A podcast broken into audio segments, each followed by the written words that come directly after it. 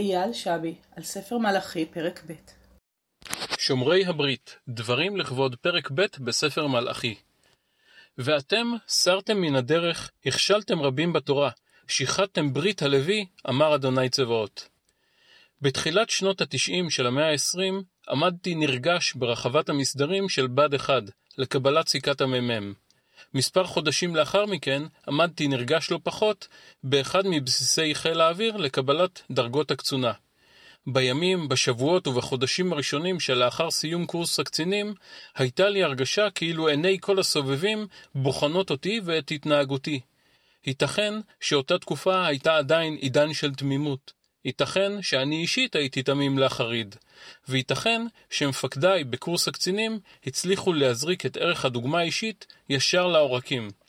הרגשתי שאני צריך למלא את תנאי הברית שנחתמה ביני לבין צה"ל בלכתי אחריו במדבר ככתבם וכלשונם. תקופת בית שני נפתחה בספרי חגי וזכריה בתקווה לכונן בית מקדש שונה מהבית הראשון. בית שבו תתקיים עבודת הקדוש ברוך הוא על ידי הכהנים באמת ובתמים.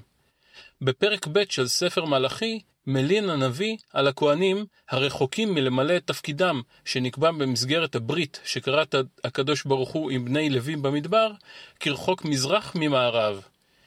מה קרה בין ראשית ימי הבית השני לבין ימי מלאכי? הכתוב אינו מסגיר.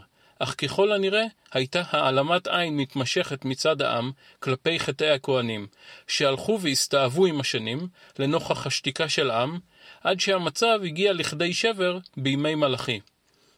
כיום בכל פעם שמתגלה כי נבחר ציבור מסרך את דרכיו, התחושה היא כי הוא מועל בברית הקרוטה בינינו. אך האשם אינו רק בו, אלא גם בנו. אותו נבחר ציבור לא היה מגיע אל פינת הפלילים של מהדורות החדשות, לו אנחנו היינו מקפידים לשמור על הברית בכל רגע נתון. לו היינו מסרבים לקבל כל סטייה, גם הקטנה ביותר, מן הנורמות הראויות. לו היינו נמנעים מלהעלים עין כבר מהרגע הראשון.